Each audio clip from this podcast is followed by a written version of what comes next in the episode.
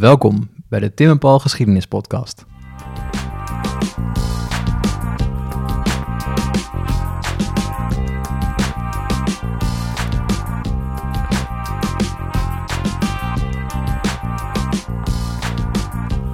Tim en Paul.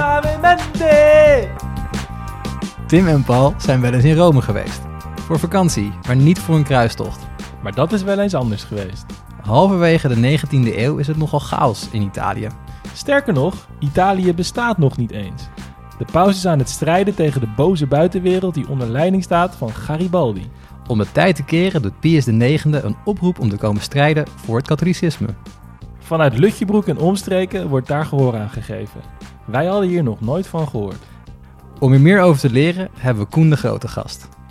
Hij schreef het net verschenen boek Martelaren voor de Paus over Nederlandse zouaven die naar Rome gingen. En dit boek kan je trouwens winnen. En hoe? Dat hoor je aan het einde van de aflevering.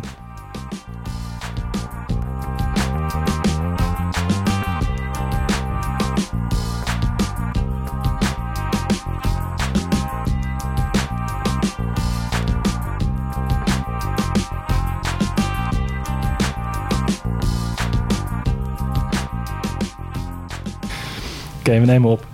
Alright.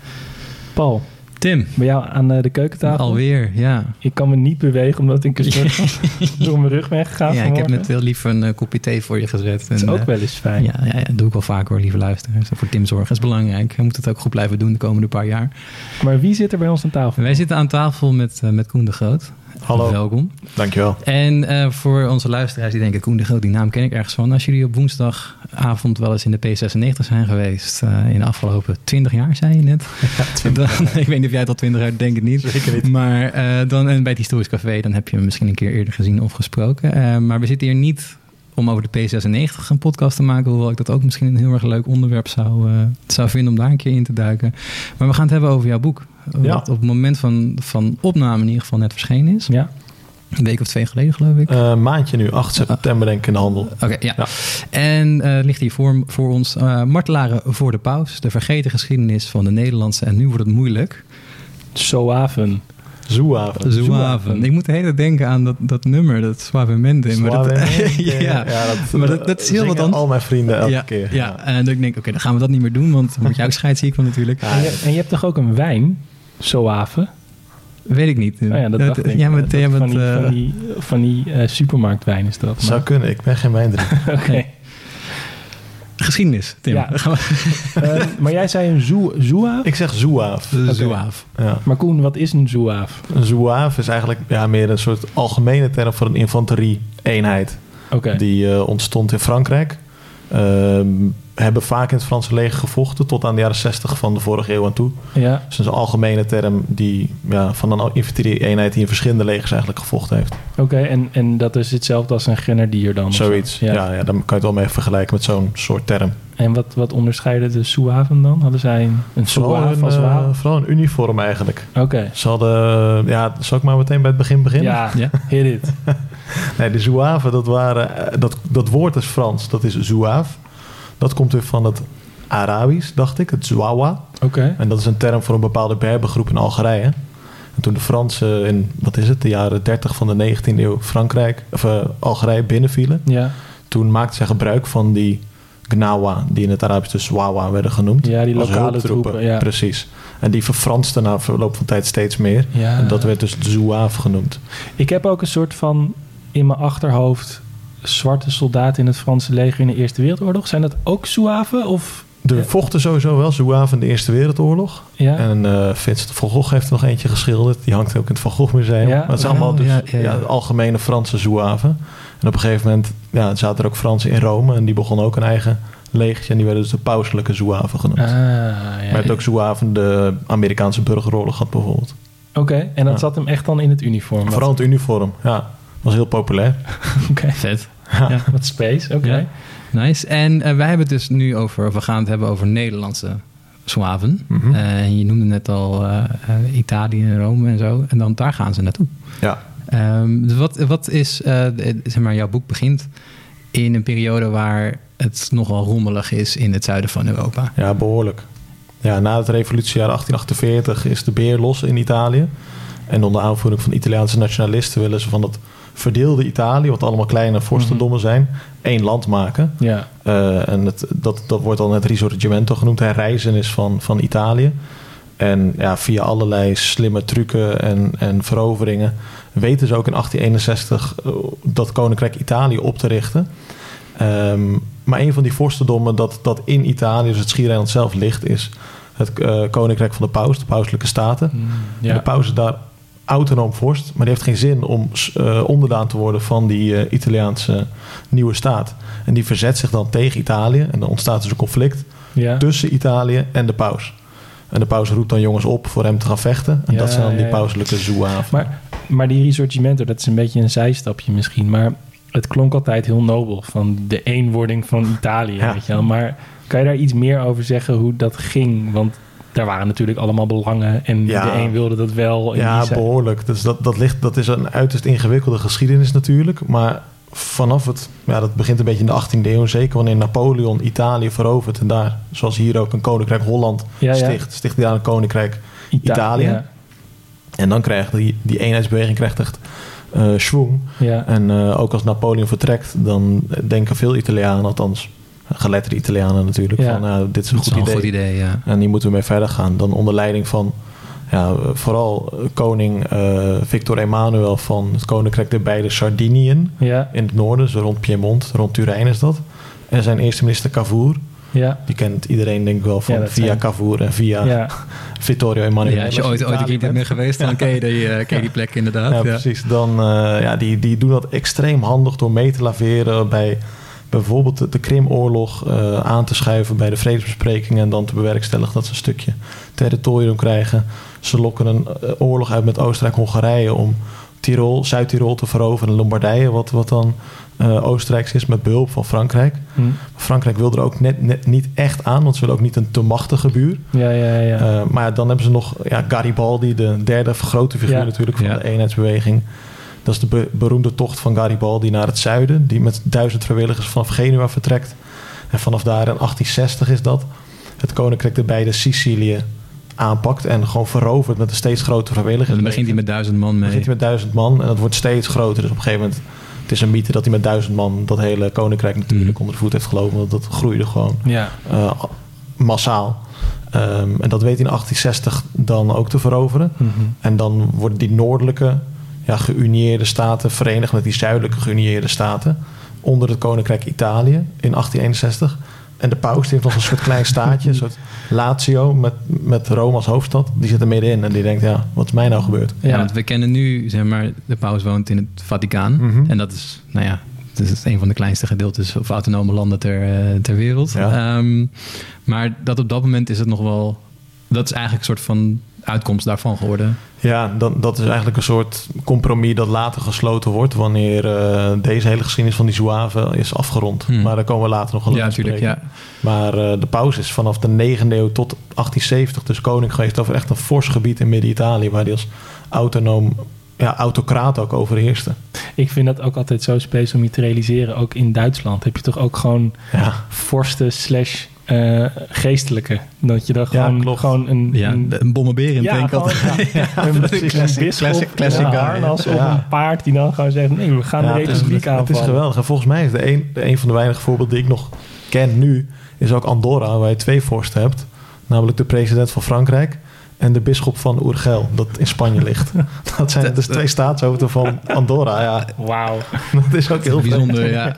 Ja. Maar die, eh, dus de, de, de paus die heeft daarnaast dan natuurlijk het gezag voor alle, Mhm. eh, wat het, alle, alle katholieken. Eh, heeft hij daar ook daadwerkelijk, niet daadwerkelijk klinkt een beetje oneerbiedig, maar eh, juridische macht, zeg maar. Dus Nou, hij is is- ook wereldlijk. Het is wel een goede vraag, want hij is inderdaad wereldlijk vorst over, die, over dat gebied, de pauselijke staten. Maar inderdaad ook ja, wereldleider van de katholieke kerk. En dat eh, die nieuwe paus, die in 1846 op de troon komt van, eh, van eh, Rome, dat is Pius IX. En die haalt echt de teugels flink aan. Dus die maakt ook van Rome veel meer het centrum van die wereldkerk. Hmm. Dus dat was een beetje aan het afkalven door ook de Franse revolutie. De paus ook afgezet. Ja. Napoleon natuurlijk de boel volledig op zijn, Ja. Ja. op zijn kop gegooid. En die, die paus in 1848, eh, 1846, die aan de macht komt, Pius IX, die wil dat weer herstellen. En ook dankzij dingen als de Telegraaf, ehm, de ja, drukpers die, die veel groter wordt nog in de 19e eeuw, fotografie, Ja. kan die zich veel meer laten gelden en tonen aan, aan zijn gelovigen wereldwijd. Dus die, die blik wordt veel meer op Rome gericht ook in die 19e eeuw. En, en is die Pius de negende dan ook die guy die dus die Suave oproept? Ja, Hij zit daar dan en hij ziet om zich heen dat... Garibaldi komt eraan. Ja, Shit. ja, ja, een beetje wel. Dus Ja. hij, eh, in 1848 wordt hij al een keer van zijn troon gestoten door eh, Garibaldi en co. Oké, dat is van- de revolutiejaar eh, Massa. 48 nummer 1 natuurlijk, Ja, in ja. 48. Ja. Nou, dat, wordt de orde hersteld door Frankrijk en Spanje en Oostenrijk-Hongarije. Een soort coalitie die eh verovert dan weer de boel. Komt hij weer op de troon. En hij was altijd een beetje liberaal, maar hij wordt dan heel conservatief. Eigenlijk een soort omgekeerde Willem II. Ja. Ja. Die werd toch Ja, die, die eh, zit iets op in één nacht. Ja, Ja, precies. Dat, dat is wel het- in hetzelfde, letterlijk in hetzelfde Ja, jaar precies, gebeurt precies. dat. Maar ja. dit, hier gebeurde iets anders. Dat een vrij liberale vorst, tenminste eh, liberaal tussen aanhalingstekens, eh, conservatief werd. En ehm, ja, dat, dat, die pauselijke staat waren zo armoedig als de neten. ja. Ehm, en eh, in 1860, wanneer dan Cavour en, en Co. de Italië verenigen, weten ze ook een deel van de pauselijke staten te veroveren. In 1861 heeft hij nog maar een klein deel, eh, deel over. Hm. Ja. Maar in 1860, wanneer dan inderdaad Cavour al de pauselijke staten binnenvalt, doet hij samen met zijn eh, minister van Oorlog. Dat is een, eh, ja, die, heeft, die heeft de paus ook, dat is toch wel leuk om te. die heeft een eigen minister van Oorlog. Die, die verzinnen dan een vrijwilligersleger. Ehm, ja, da- daar komen vooral Fransen op af. Ja. Ehm, op eh, en dan komt ook die naam Zouave in zwang, omdat ook Fransen zijn die hebben gevochten in Algerije en de Krim. ja, Eh, als ja, ja. Zouave, sommigen ook. Ehm, en dan in 1861 wordt dat soort heringericht. En dan wordt het ook echt de pauselijke Zouaven genoemd. Ja. En dan eh, ja, staat het dus voor iedereen vrij eigenlijk uit de hele wereld eh, om daar dienst in te doen. Maar het is ook nog wel voor die andere kant dan, voor de niet-Zwaven. Dat zijn over het algemeen, ik chargeer een beetje, maar over het algemeen zijn de Italianen katholiek. En die gaan dus wel in het geweer tegen Ja. hun baas. ja, klopt. Dat is ook wel een interessante een beetje gek. eh, eh, wending eigenlijk. Want de paus die excommuniceert bijvoorbeeld ook Vi- Victor Emmanuel, de koning van Italië. Eh, terwijl die zichzelf de loyaalste zoon van het, van het katholicisme noemt. Dus Ja. Een hele gekke spanning inderdaad. En de paus verbiedt ook de, alle inwoners van het koninkrijk Italië om, om te stemmen en mee te doen in dat hele staatsbestel. Omdat hij het gewoon niet erkent. Maar die Italiaanse soldaten, ja, die, die ze zien zichzelf ja, min of meer als katholiek, maar erkennen niet meer het wereldlijke gezag van de paus. Right. Dus, dus, dus er wordt eigenlijk op, op twee niveaus wordt er geknokt. Ja, ja een Toch? beetje wel. Ja, ja. Dus, dus- maar wat, die, wat die jongens die Zouave er zelf van meekrijgen is natuurlijk niks. Maar dat, Ja. dat op hoger niveau, eh, ja zeker. Ja, lijp. En dan, en dan komen we dus bij jouw onderzoek uit. Ja. Jij hebt een aantal Nederlanders gevolgd Klopt. die gehoor geven aan die oproep. Klopt, want in, in het begin, in 1861, zijn de meeste Frans. Ja. En eh, er zitten ook wel Frans sprekende Belgen tussen. Het hele eh bataljon, als het dan nog eerst wordt, later een regiment, is ook Frans sprekend. Hm. Ehm, maar in 1866, eh, dat is volgens mij ook het jaar van de, moet ik het goed zeggen, de Duits-Duitse oorlog tussen Oostenrijk en Duitsland. Trekt Ja, Frankrijk, dat, ja, het, wordt, het is politiek best ingewikkeld, Ja, ja. want Frankrijk is altijd een soort de steun van de paus geweest. En dat is ook de enige reden waarom Italië de paus niet direct aanvalt. Dat ze dan in oorlog komen met Frankrijk. Ja. En dat willen ze niet. Maar eh, op een gegeven moment gooien Italië en Frankrijk op een akkoordje. En Frankrijk trekt zijn troepen terug uit Rome. Ja, Eh, en dan denkt de paus, oké, ik heb nu echt weinig bondgenoten meer over. En ook een beetje uit angst van die Duits-Duitse oorlog. eh, eh, omdat Italië dan geleerd is aan eh, Oostenrijk. ja. Eh, of nee, aan, sorry, aan Duitsland tegen Oostenrijk. Denkt hij, nou, dan krijgen we de poppen weer aan dansen. Dan doet hij een soort hernieuwde oproep. En dan trekken er ook heel veel Nederlanders in één keer Hmm. naar, naar Rome. Dus vanaf 1866 gaat het echt lopen. Want, want heb, je, heb je een idee, dat is eigenlijk Paul's vraag over aantallen en cijfers, maar Ik ben een numbers guy. Ja, Dat, hoe- hoe groot was dat pauselijke leger? Heb je daar een inschatting van? Heb- Ja, dus de Zouaven waren niet de enige eenheid van het pauselijk leger. Je had ook eh, ja, de gendarmerie, artillerie, Hm. eh, dragonders, Ja. eh, jagers, et cetera. Ook vaak bestaande uit buitenlanders. en die Zwitserse guys, toch? Ja, precies. Dus je had. Duitse jagers, eh, Zwitserse garde, dat was meer de lijfwacht van de paus. Eh ja, idiote pakken, Ja. toch? Mooi, mooi. Dat zijn ook mooie pakken Ja. van die Zouaven. Dus dat, eh, dat zag wel goed uit natuurlijk, die 19e eeuwse fancy uniformen. Ja. Lekker Maar, zichtbaar eh, op het strafveld. Dus dat, was, dat was best wel groot. Uiteindelijk, volgens mij kon de paus rond 1865, 66 al beschikken over meer dan 20.000 man. Dat is wel flink. Ehm, en tussen 1861 en 1870 zijn er in totaal 9695 zouaven geweest uit mijn hoofd. Oké. Meestal wordt gezegd 11.036. Maar dat komt omdat er 11.036 nummers zijn uitgedeeld. Je kreeg gewoon Ja. een nummer als je zouaaf werd. Maar er zijn veel mensen geweest die waren zouaaf, gingen weer terug naar huis. Werd opnieuw zouaaf, kreeg een nieuw nummer. Ja, veel ja. dubbele tellingen. Ja, ja, Ja. ja. ja. Ja. Maar daarvan waren er meer dan 3000 Nederlands. Van die 9.500. Dat is wel flink. Dus dat is best wel lijp. Ja. de grootste nationale groep. Ja, Ja, terwijl, ja, dat zeiden we net ook al in het voorgesprek even, maar Nederland is niet echt bekend als het katholieke land, toch? Nu niet, nee, nee. Maar in de 19e eeuw eh, klom dat katholicisme in Nederland echt uit zijn schulp. Want dat was natuurlijk jarenlang onder de duim gehouden en gewoon eh, onderdrukt Mhm. tijdens de Republiek. Maar ook dankzij het 1848, de nieuwe grondwet, was er absolute godsdienstvrijheid in Nederland gekomen. dus gingen je, die, die, die Nederlandse katholieken het in één keer weer... eh, mocht er openbaar katholiek zijn. ja, mochten ook maar Ja. katholiek zijn. kwamen katholieke kerken. Eh, hier in Amsterdam natuurlijk ook veel voorbeelden Ja. van. Ja. Maar in, in heel Nederland eigenlijk zie je veel 19e-eeuwse katholieke kerken. Ja, katholieke verenigingen, katholieke pers. Dus de hele katholieke zuil werd in één keer opgetuigd. Ja, ja, ja. En, zijn, en die Nederlandse zouaven zijn allemaal, bijna allemaal jongens geboren in de jaren 40. Dus groot geworden in dat nieuwe vrije katholicisme. Dat dus ook enorm op de paus was gericht. Ja. Dus zodra er dus ook dankzij die nieuwe katholieke pers in Nederland bericht kwam van ja, de paus heeft de ons shit. nodig. Ja, Ja, ja. toen was het echt van oké, maar dat is onze vader. Ja. Zo Ja. zagen ze het echt van mijn vader roept me. En als mijn vader roept, dan ga, dan Ja, maar ga dat ik is, dat helpen. is toch volgens mij het hele, een van de, van de belangrijke dingen van het katholicisme. Is dat de paus is inderdaad, er zit een bepaalde hiërarchie in. Ja. Toch veel ander, heel anders dan bij de hervormde eh, Ja. gemeentes. Dus Ja. als de paus wat zegt, ja, dan is Ja, dat Het is toch de plaatsvervanger precies. van Ja. God op aarde, toch? Zeker, en Ja. dat werd ook veel, echt heel sterk beleefd. Dus dat, hij werd echt gezien als de plaatsbekleder van Jezus op Ja. aarde. Dus het was ook een heilige oorlog in die zin. Ja, Ja. dus een soort, soort, eigenlijk een soort, soort kruistocht in de 19e eeuw Ja. tegen die... Zeker, en zeker die Franse uh, zouaven, die, eh, die vergeleken het ook met de kruistocht. De laatste kruistocht of de negende kruistocht. Of, en dat waren ook jongens, allemaal adellijke, oude, reactionaire lui. Al die eh, Ja, Fransen, ja. echt, Tuurlijk. echt bizar. Allemaal anti-revolutionair als de neten. Ja, nog allemaal, het is gewoon een traumaatje opgelopen door Napoleon. Ja, En- zeker. Die wilden allemaal terug naar de wereld van voor Napoleon. Ja. waren allemaal royalist. Terug naar hun kasteel in de middeleeuwen. Ja, Ja, precies. Want er Ja. waren dus ook van die eh, Franse zouaven die zeiden van... ja, mijn voorvader was kruisvader. Nu ben ik aan de beurt om de familie aan. Ja, ja, ja, ja. hoog te houden. Ja. Wauw. Ja. Right, en oké. Dus zij zien die dingen in, in de krant staan. Eh, ik weet even niet... Komt al een Ja, ik weet even niet de goede eh, katholieke... De eh, tijd was ja, de tijd. tijd ja. natuurlijk. Ja, wat, wat, wat nu opgegaan is een HP de tijd. Dat is nog die tijd. Oh, wauw. Ja. Sick, wist ik niet. Maar daar lezen ze van, hè, de paus heeft ons nodig. Maar hoe ga je dan naar Rome toe? Was er een soort reisbureau? Het schijnt, Tim, dat alle wegen daar naartoe gaan. Het is vrij makkelijk te vinden. Gewoon rechtdoor. Ja. Ja, bij Parijs naar, eh, naar rechts.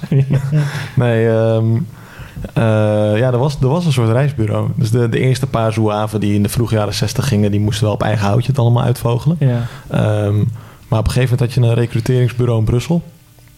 En die schreef... een, eh, hij had een... dat is wel een goede recruteringsbureau in Brussel.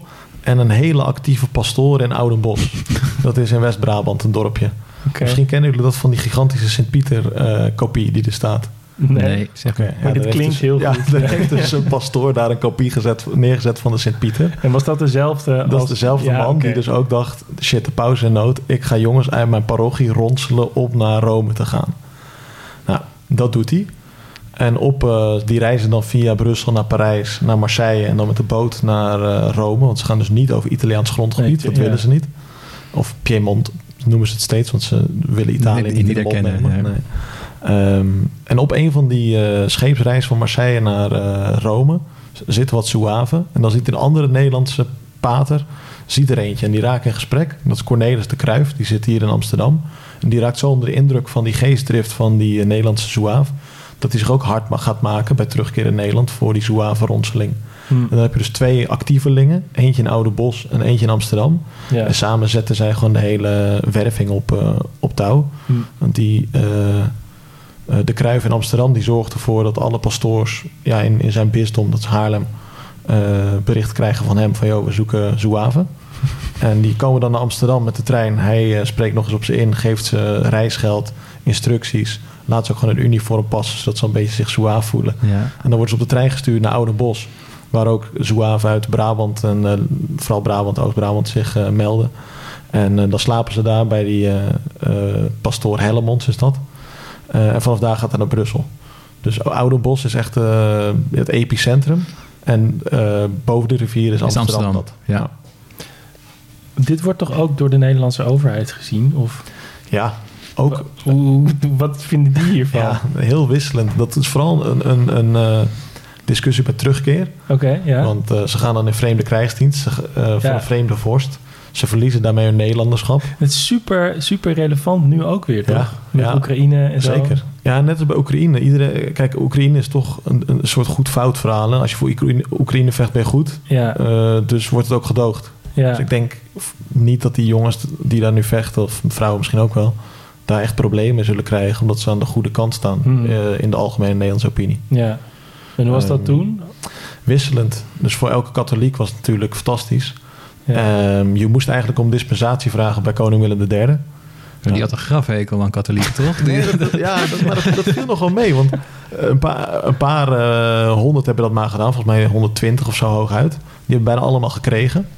Ehm, maar er werd ook wel gedacht van... Ja, we moeten dat ook weer niet te massaal doen. Want als koning Willem III aan 3000 Nederlanders zegt... gaan we vechten voor de paus... dan is dat ook een soort vijandelijk teken richting Italië. dat is weer een bevriende macht. Ja, ja. ja. Dus die zat er ook een beetje eh, mee in zijn maag. Maar hij was wel een soort van trots, schijnt. Dit heb ik niet kunnen verifiëren in de, in de bronnen. Maar hier spreekt een andere historicus over dat Willem III, let op, in zijn portefeuille portret had van Nederlandse zouaven.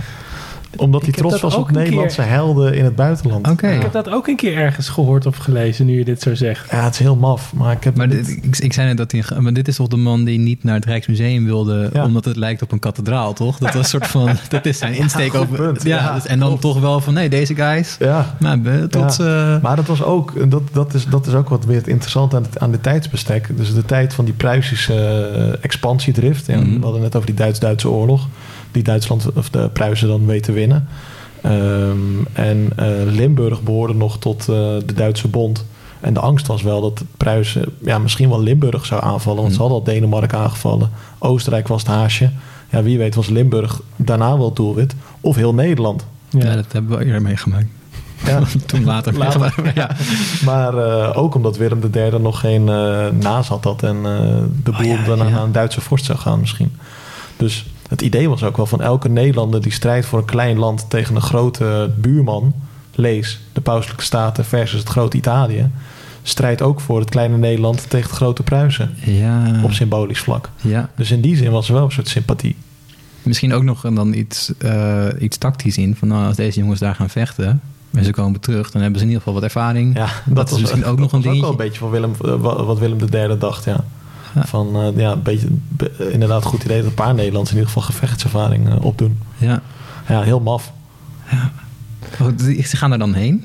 Dan Ja. zijn ze in Brussel aangekomen. Ja, maar, maar die reis ging, ging dan per trein naar Marseille Ja, of ja, zo. Want dat is nog echt best wel een end. Ja, en, en het zijn jongens. eh, kijk, ze komen uit alle lagen van de bevolking, maar voornamelijk uit de wat lagere segmenten. Ja, die zijn nog nooit buiten Nederland geweest. Ja, of laat staan buiten een dorp. Dus al in, in Brussel, eh, dat vinden ze al heel interessant. Ja, En vies.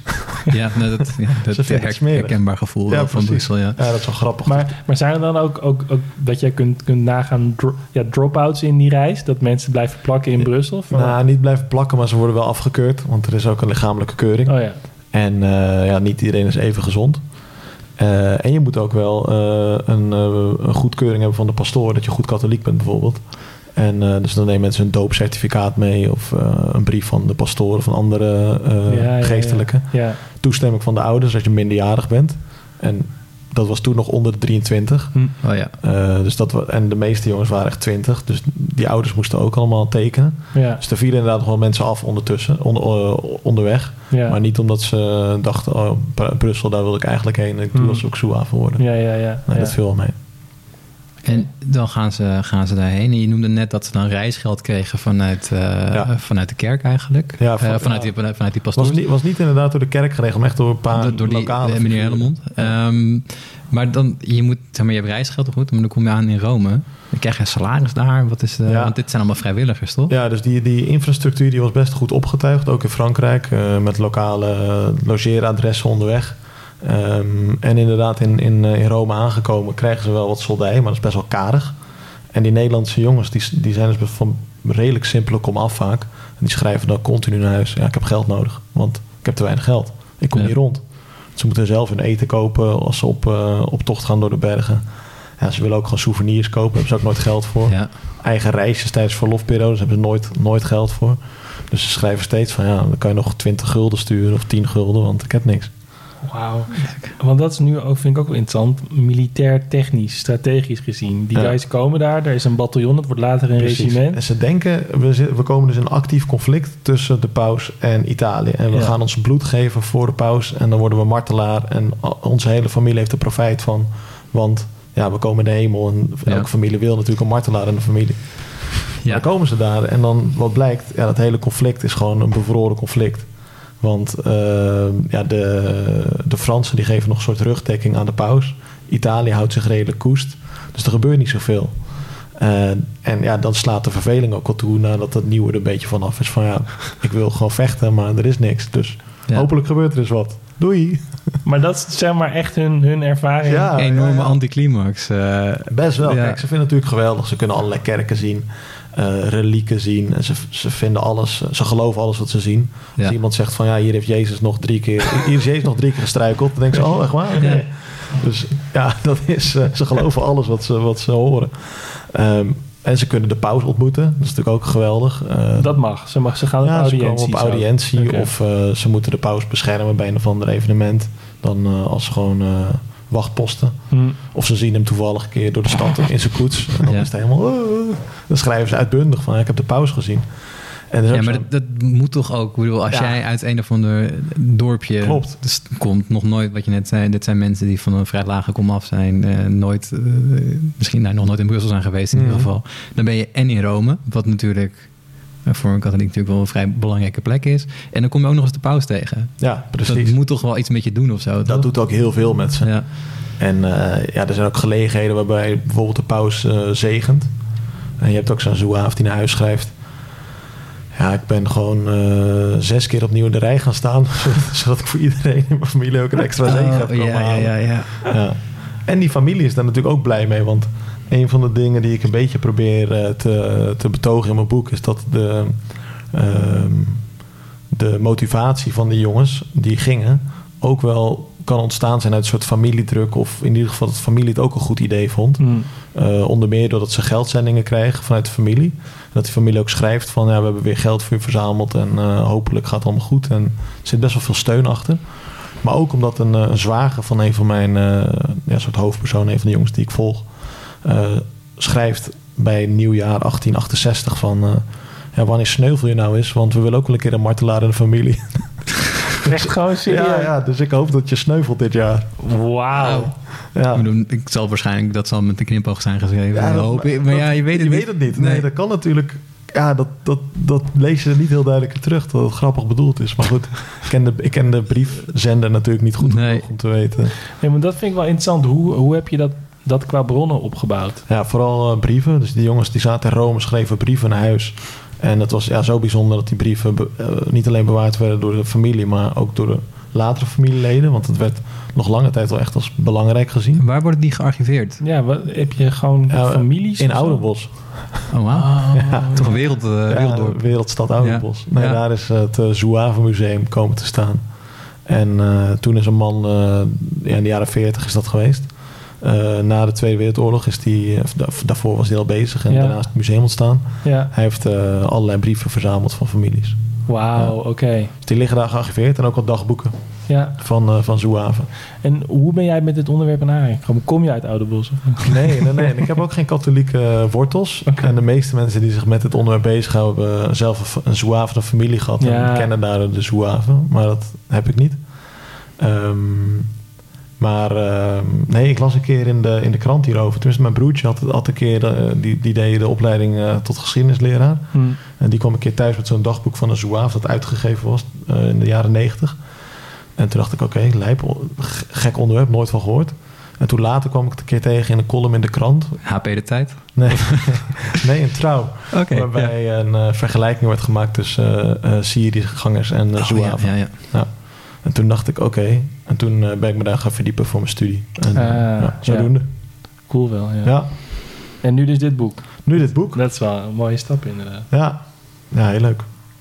Dus ja, eh, je volgt een aantal mensen. Mhm. Ehm, en die komen er, want we moeten het verhaal weer even oppakken, want ze komen er aan en dan blijkt dus dat er Sorry Paul. Nee, ja, maar het, het soort van. Ze komen er aan. Ja, Dan is er dus niks aan de hand. Want wat je zegt, het is een beetje een bevroren Precies. conflict. ja. En dan hebben ze geen geld. Dan gaan ze een beetje mopperen dat ze niks te doen Ja. hebben. Maar hoe lang blijven ze dan in Rome voordat ze weer teruggaan? Ze tekenen allemaal voor eh, twee jaar. Jezus. De Ja. eerste zwaaf tekende voor zes maanden. Later werd het opgerekt naar eh, twee jaar. Ehm, en de meeste kwamen dus, eh, die ik volg ook alle, allemaal. Die, nou, drie van de vier komen in 1866 aan. Gaan in 1868 weg. En eentje komt een jaartje eerder in 1865 al aan. En die vertrekt in 1867 uit mijn hoofd. Ja.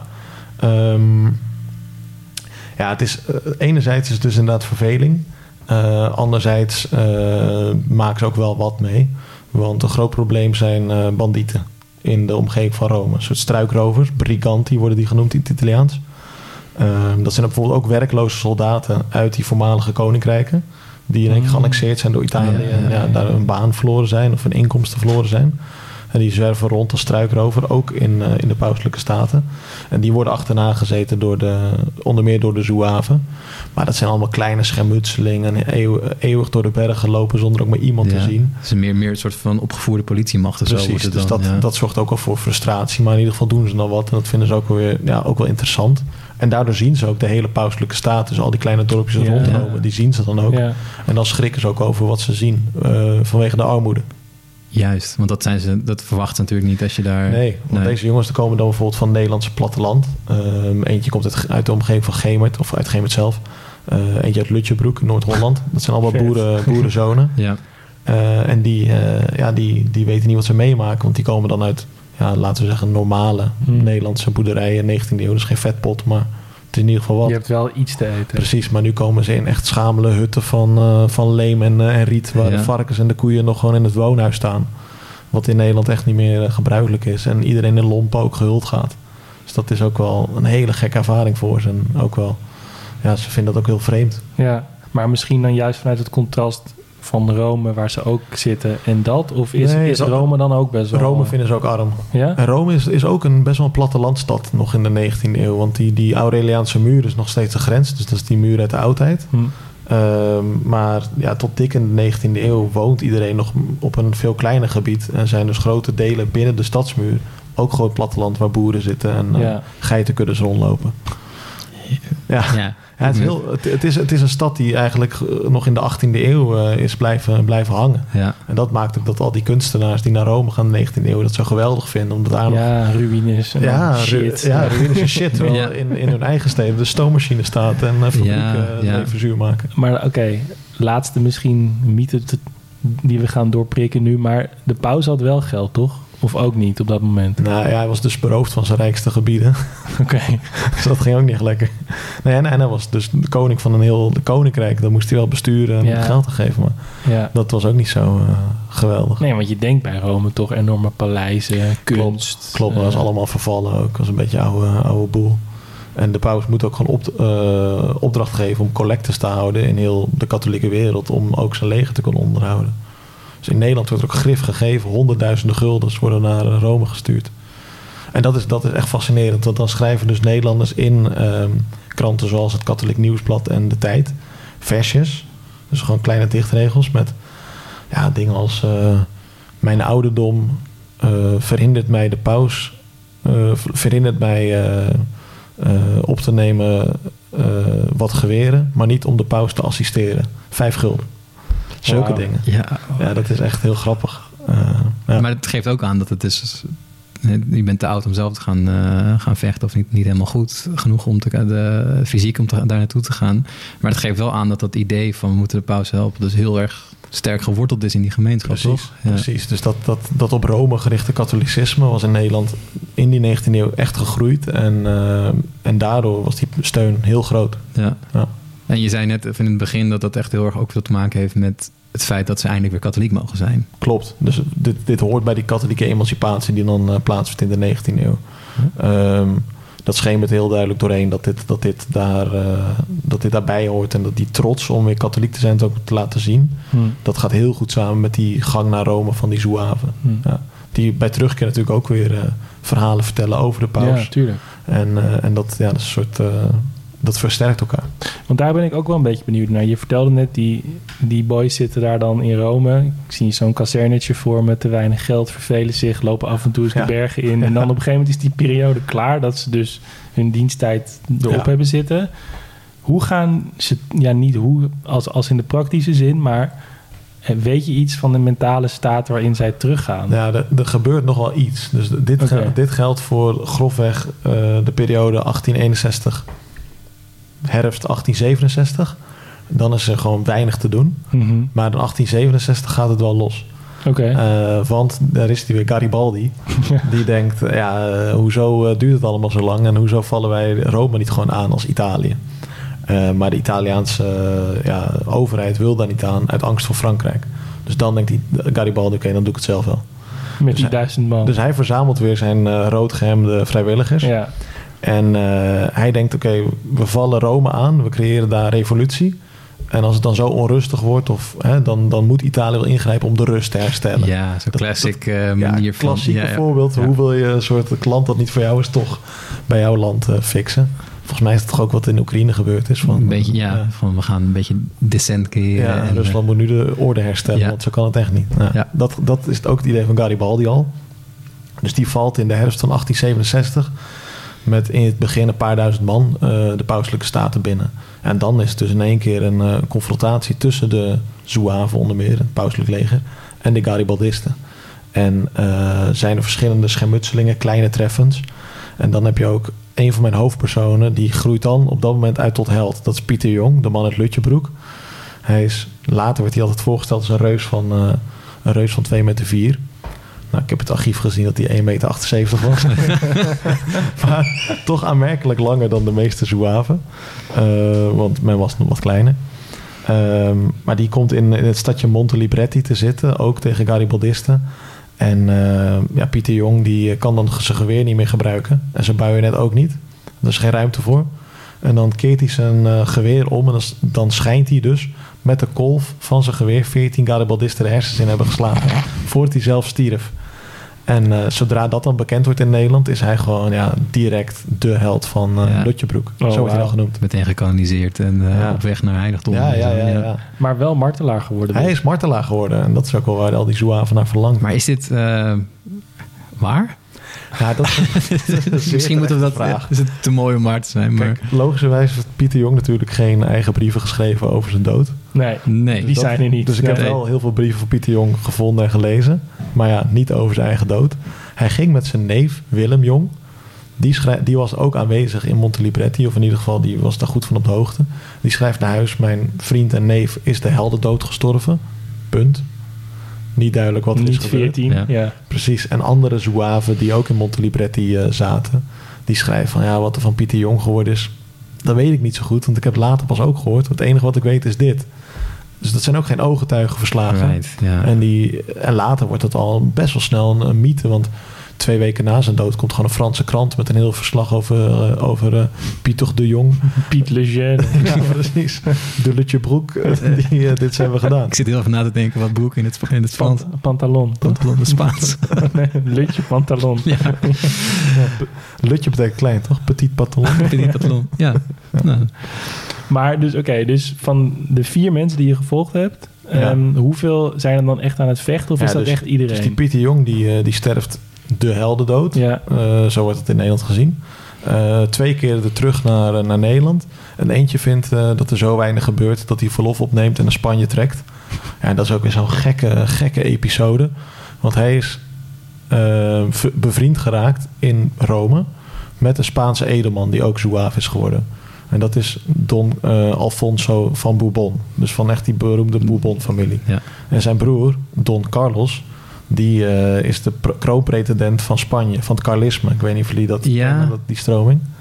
Ja, dat dat is, zeg maar, dat, ik zeg me iets vaag omdat ik ooit iets gelezen heb over de Spaanse burgeroorlog. Ja, maar precies. dat, daar komt die, ook nog een factie inderdaad. Maar dat is, dat is een oude stroming die niet erkende dat een vrouw de, de troon had geërfd. En vond dat de broer van de oude koning, Carlos, Ja. moest erven. Daarom wordt het Carlisme genoemd. En die Don Carlos, die dus in 18, wat is het, 60 de pretendent is. Die heeft nog steeds het idee van ja, mijn opa had koning moeten worden. En ik dus leek eigenlijk eigenlijk ook, ja. En idee nou. We Ja. gaan, ja. Precies. En zijn broer is dus Zouaaf. En die raakt bevriend met zo'n Nederlander. En die zegt, oké, kom naar Spanje dan. Want dan gaan we daar... Maar dat is best wel lijp, toch? Ja. Dat is, gewoon, dit is hele hoge adel. Ja, dat is Dit is extreem gewoon adel. een hele hoge adel. En die gaat dan met... Ja, want die Don Alfonso had ook gewoon bedienden in Rome zitten. Ja. En dan, die- dan wordt er ook door Nederlanders geschreven... ja, maar toch veegt hij zelf de vloer, weet je wel. Ja, is zou toch al het is zo wel gewoon gebleven. Gewoon gebleven, ja, precies. Nee, maar die, eh, die Ignace Wils... hij heeft een Franse moeder, dat helpt. Want hij spreekt dus Frans. Mm, Dit is ook ja. nog wel een dingetje voor al die Nederlanders... want ze kunnen geen Frans of Italiaans. Nee, dus ze komen daar ja. en... Het is ook een beetje houtje-touwtje Ja. eh, communiceren in het begin. Maar hij spreekt Frans. Hij wordt bevriend met, met die eh, Spaanse edelman, met Don Alfonso. En trekt dan, omdat hij het te rustig vindt in Italië en Rome, naar eh, Spanje om daar te vechten in de, in de Carlistenopstand. Wordt dan gevangen genomen, eh, komt in Franse gevangenschap terecht. Hij zit in de Pyreneeën. Eh, en dit, is- dit is rond 1870, eh, 1869. Ja, jullie weten hoe laat het is. 1870 raakt Frankrijk zelf in oorlog met, Ja. eh, met Pruisen. Eh, en dan vecht hij als vrijwilliger aan, eh, aan Franse zijde. Raakt hij weer eh, gevangen. Ja, dat wordt echt, het wordt echt lijp. Eh, weer gevangen, krijgsgevangen in Duitsland. Ontsnapt. Gaat weer naar Spanje en vecht daar opnieuw in de derde eh Carlistenoorlog is dat. Aan de zijde van zijn oude maat. En eh, met tientallen Nederlanders met hem. Allemaal oud-Zouaven op dat moment. Die heeft hij warm gemaakt. Want het idee is, als Don Carlos wint... Ja, hij is katholiek. En echt ultra-katholiek. Dus hij gaat de paus wel helpen tegen Italië. Ja, dus dit is eigenlijk toch dezelfde strijd. Ja, ja, ja. Ja. En daar sneuvelt hij dan uiteindelijk, eh, die Ignace Wils. En hij is ook naast Pieter Jong, de held van Lutjebroek... is deze jongen dus de beroemdste Zouaaf geworden van Nederland. En waar kwam, weet je waar van? Uit Ravenstein, Ravenstein. in eh, Oost-Brabant. Ja. Ja, waar ook een eh, schilderij van hem hangt en de straatnaam zeggen, vernoemd is. monument voor hem. eh, alles is naar hem vernoemd. Ja. De lokale bierbrouwerij. Ignas, Ignas Wils? Ignace Wils. Ja. Ja. ja, dat is best wel een lijp verhaal. Ja. Ja. En dan nog terug naar Ik de zie meteen een paus. film voor me met Barry Atsma en de Ja. hoofdrol. ja, zo net niet veel. ja. Ja. En dan- Oké, nog even terug naar de paus. Want die... eh, Ja, hoe, hoe gaat die aanval dan van Ga- Garibaldi? Ja, dat is een goede vraag. Want dan- is er een, eh, uiteindelijk een grote veldslag. Na het treffen in Monte Libretti, wat vrij klein is, Ja. ontstaat er een grote veldslag bij Mentana. Ligt daar in de buurt. De slag bij Mentana, uit mijn hoofd, 3 november 1867. In ieder geval begin november dat jaar. Ehm, en de Fransen hebben inmiddels eh, hulptroepen gestuurd. Hmm. Want die waren, dat waren ze toch een beetje aan de stand verplicht. Napoleon III is op dat moment eh, keizer. En die denkt, ja, dit kan ik niet over mijn kant laten gaan. Want ik had nou eenmaal beloofd de paus te helpen. Dus die eh pauselijke, die winnen die veldslag. Het is een beetje de vraag hoe ver de Fransen daar een aandeel hebben gehad. Hoe groot dat aandeel was. Eh, maar Garibaldi wordt verslagen. Die wordt weer verjaagd naar Italië. En dan keert de rust weder. Ehm, hoewel er ook nog ja, wat revolutionaire spanningen in Rome zelf zijn. Er worden wat bendes Garibaldisten opgerold. Er is ook een aanslag door Garibaldisten op een Zouave-kazerne. Waar twintig man eh, sneuvelt. Waaronder een Nederlander. Ehm, en er zijn ook wel felle gevechten. En, en eh, bijvoorbeeld een Nederlandse Zouaaf uit Maastricht. Die is ook aanwezig bij een eh, inval in een huis in Rome. Waarbij ook gewoon een zwangere vrouw wordt Hm. doodgestoken met bajonetten. Dus dat, was, dat ging niet, er niet heel vriendelijk aan, Hm. aan toe. Ehm, was best wel heftig, die strijd. Maar kort. Ja. Dus in, eh, in de winter van 1868, januari 1868 is weer rustig. En die rust blijft dan eigenlijk aanhouden tot de zomer van 1870. W- Wanneer die Frans-Duitse oorlog Ja. uitbreekt, uitbreekt. Frankrijk op zijn rug ligt. En Italië dan zijn kans schoon ziet. Zeker nadat Napoleon de derde is Ja, afgezet. Van, ja, Ja. Frankrijk speelt geen rol meer. Dus we kunnen nu Rome We kunnen nu Rome aanvallen. En dan op eh, 20 september 1870 weten ze een bres te slaan in die Aureliaanse muur. Dus die oude Romeinse stadsmuur die nog steeds fungeert als verdedigingswal. Goed bouwwerk wel. Die, Ja, eh, dat is echt een lijp ja. bouwwerk. Ja. Als je in Rome bent, ja. Het is Ja. ook echt nog steeds imposant. Ja.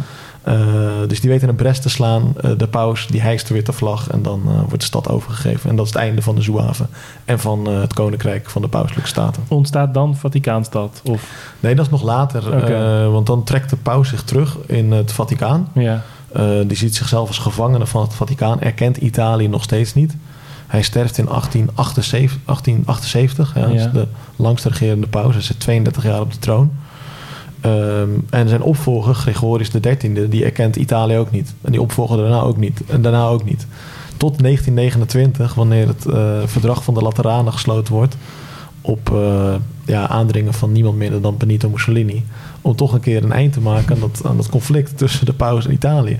En dan eh, wordt eh, Vaticaanstad bedacht. Als een soort compromis. Wauw. Ja. Maar die zitten daar, dus dan even kijken, dan zitten een goede 50 jaar, 60 jaar, zitten er gewoon een paar hele boze pauzen. Ja, Gewoon een soort van, Heel boos Iedereen- ja, gewoon- ja, van, want eh, ze komen ook nauwelijks het Vaticaan uit. ja, Eh, ze noemen zich gevangenen van het Vaticaan. Ze hebben natuurlijk wel diplomatieke diensten en brieven en telegrammen, et cetera. Maar ja, ze, kunnen niet op, ze gaan nauwelijks op reis of niet op reis. Ja. een beetje, Ja. En, het, en het leuke is natuurlijk dat in 1929 er nog een paar eh oud-Zouaven leven in Nederland. En die zijn natuurlijk door de tollen heen dat de paus toch nog een soort eh, ja, weer vorst is. Ze ja, voor ook hoe eh, klein het staatje ook is, Ja. dat ze dan uiteindelijk nog die Ja. onafhankelijkheid Ja, hebben precies, of zo. precies. Ja. Het was niet voor niks. Nee, dat, dat, Nee. dat idee heerst dan. eh, Nee, maar ik kan me wel voorstellen dat als je dat terugkomt en dan wat je net schetst van ja, eh, ehm, Rome is niet meer, of tenminste de, de paus heeft eigenlijk Mhm. gewoon helemaal geen macht meer tot 1929 en dan is het ook nog de vraag, ze zijn zo ingekapseld, wat Klopt. hebben ze nog daadwerkelijk eh, te zeggen voor niet iedereen die, die katholiek is. Ehm, dat je dan daar zit en je komt thuis en je zit weer in Lutjeboek. ja. ja, hij niet. Hij, Nee, nee, hij is, nee, maar eh, mensen, mensen komen terug en dan, ja, het was wat jij net zegt, Tim. Ja, was het het allemaal wel waard of zo? Ja. Toch? Ja, voor hun, hun idee wel. En ook de eigen kring reageerde wel echt heel positief. Want ze hadden gevochten voor de paus. Dat Ja. meer dan iemand anders ook kon zeggen in een dorp of, eh, of stad.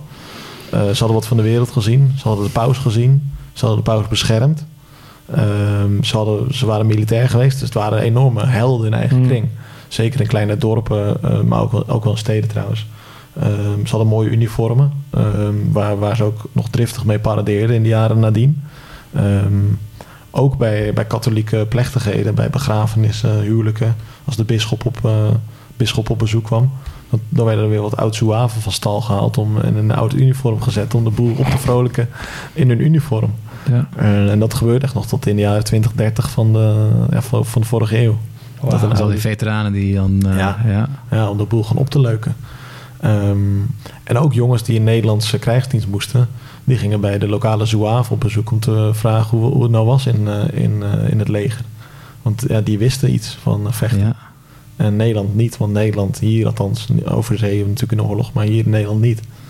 Dus ja, Ja, dus de- ja, dan moet je even informatie inwinnen bij die... eh, precies. Ja, Was er ook nog een reactie van de overheid, van de Nederlandse overheid, toen Ja. die boys terugkwamen? Ja, want die jongens waren dus allemaal staatloos geworden. En Oh ja. eh, dat zorgt wel voor, eh, voor vraagtekens bij terugkeer. Zeker na het eh, uiteenvallen van die pauselijke staten. Hoe het nou verder moest met die staatloze Nederlanders. Ja.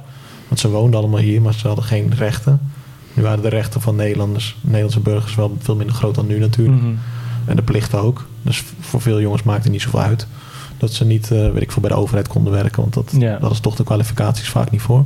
Nee. Uh, maar er werd in de Tweede Kamer wel over gedebatteerd, nog over bij een aantal van ja, wat moeten we nou hiermee? Um, vooral liberalen en, uh, en, protestanten waren wel behoorlijk meewarig. Het idee was toch, als je katholiek bent, kan je niet een goed vaderlander zijn. Want, ja. ja. want je, je dient ten eerste de paus. Ja, En niet, ja, ja, eh, ja. niet, niet koning willen. Willem. Ja. En dat is, dat is een beetje, dat noem ik dan ook in de epiloog van mijn boek, wat, wat je ook wel eens bij Nederlandse moslims hoort. Van ja, waar ligt hun primaire loyaliteit? Bij de, is dat bij de godsdienst? Of bij Ja. de Nederlandse overheid? Hè? Dat, dat spanningsveld heb je nog wel eens in het publieke debat, ja. eh, wanneer het hierover gaat. Of, of Nederlands met dubbele nationaliteiten. Een beetje dat idee. Ja. Ja. Ehm, die vraag wordt wel eens gesteld. Dat gold ook voor die zouaven. Maar naarmate het duidelijker werd dat die paus eigenlijk helemaal geen machtsfactor van belang meer was op, eh, op wereldelijk vlak, verstomde dit gesprek ook een beetje. Eh, en zeker toen onder leiding van eh, Schaapman en, eh, en Kuiper, dacht ik aan mijn hoofd. De katholieken en de protestanten ook de handen ineens sloegen op eh, politiek vlak. ja. werd dit een minder tuurlijk. heet hangijzer. Ja. Maar eh, die debatten waren er zeker. Zeker als een Nederlander wel weer officieel zijn Nederlanderschap aanvroeg. Eh, omdat hij iets wilde. Bijvoorbeeld zelf politicus worden. eh, dan Ja. moest je wel Nederlander zijn. Nou, hebt- in principe heb je iets van 3000 radicalen die terugkomen, Ja, toch? Die precies. geoefend hebben met een geweer. Ja, Ja. exact. Ja. Ja. Wat moet je daarmee? Die ook in, in nog voor een vreemde voorstad hebben gedaan. Ja. Ja, Wat een verhaal, joh. Ja, het is Ja, heel bizar, gaaf. Ja, Ja. ja. heel bizar. dat is heel apart. En je noemt ook ehm, dat hier, hier is eigenlijk weinig over geschreven, zeg maar. Dus het, Klopt, wel, eh, er is natuurlijk wel over geschreven. Eh, twee jaar geleden is nog een, eh, een boek verschenen van eh, Kees eh, Schaapman. Verwant aan die Schaapman die ik net noemde, die eh, oude katholieke leider. Ehm, maar die heeft, die heeft zich niet echt be- be- beroepen op eh, primaire bronnen. Eh, dus dat vond ik wat, eh, wat jammer. Ehm, en hiervoor ja, hebben wel mensen hierover geschreven, maar niet zoveel. En het is, eh, ja, ligt buiten het collectieve geheugen van, eh, Ja. van Nederland. Ja, ik had hier echt totaal geen idee Nee. van. Echt Nee, dus in die zin is het wel een vergeten geschiedenis, maar bepaalde kringen weet men er ja, natuurlijk wel jij van. ja, Ja. Bijvoorbeeld oude, oude, oude bos, Oude eh, dan eh, Ravenstein. ja, daar kan je niet mee. Ja. Hoe denk je dat het komt dat het niet zo bekend is? Ja, ik denk dat, dat het te veel een paapse geschiedenis is gebleven. Dus dit is echt een, een geschiedenis van één duidelijke bevolkingsgroep. Hm. Het is ook verliezersgeschiedenis. Ja. Ja, Dat helpt ook niet. ja, Ehm, het is al ja, tijdje geleden misschien ook net te weinig echt gebeurd. Eh, toch te veel eh, verveling. Toch te lang gewacht. Toch ja. te lang gewacht. Ja, ehm, En ehm, ja, ook door secularisering. Want in de jaren, wat is het, 50, 60 was dit nog wel gemeengoed op katholieke basisscholen. Ja. Dan, dan las je gewoon het, eh, het kinderboekje Pieter Jong, de held van Lutjebroek. de reus van... eh, ja, de ja. reus uit Lutjebroek. Dat Ja. was echt een kinderboekje dat nog gelezen werd. Wow. Maar dat is natuurlijk ook niet meer Niet het meer geval. van deze tijd. Nee. Nee. En dat je van die schoolplaten, katholieke schoolplaten met de slag van Mentana bijvoorbeeld. Ja. Sick.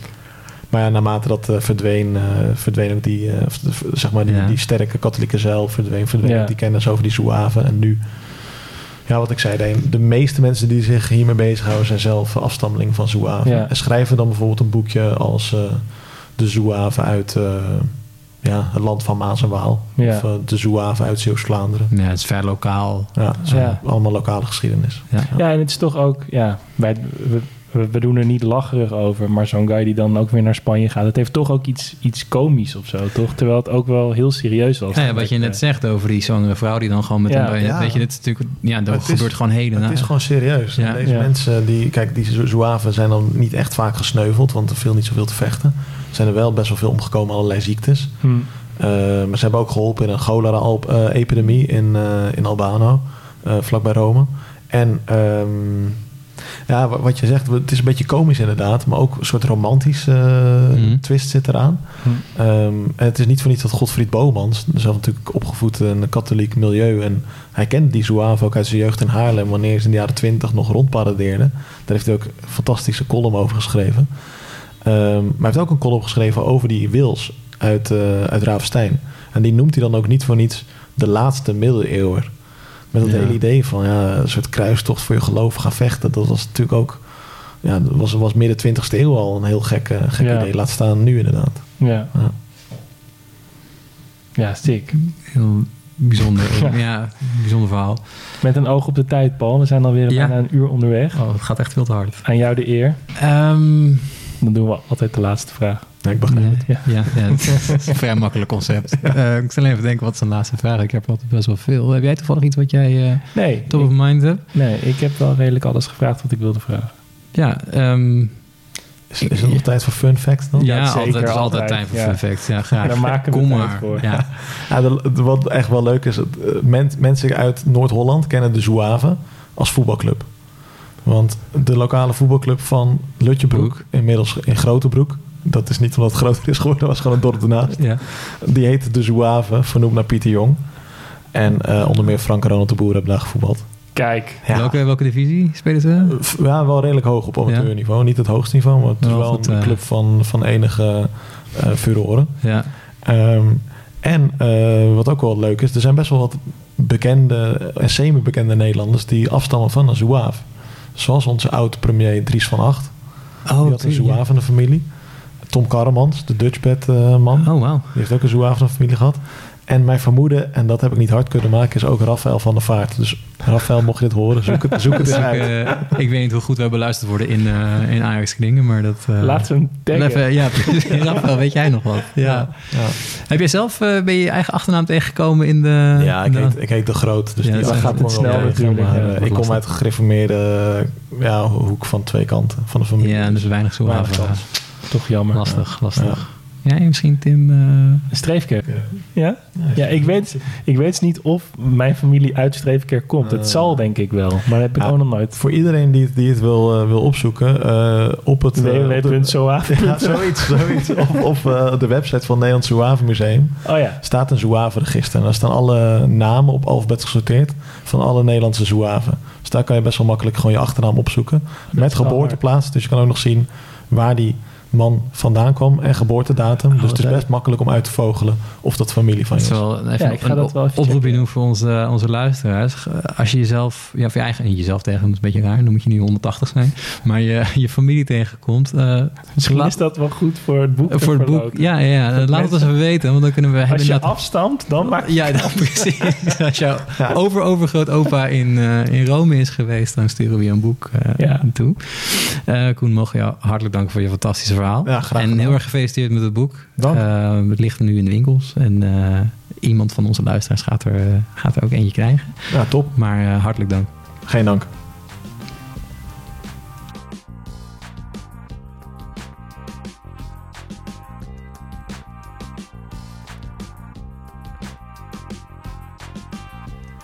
Wil jij dit boek winnen? Stuur dan een mailtje naar winnen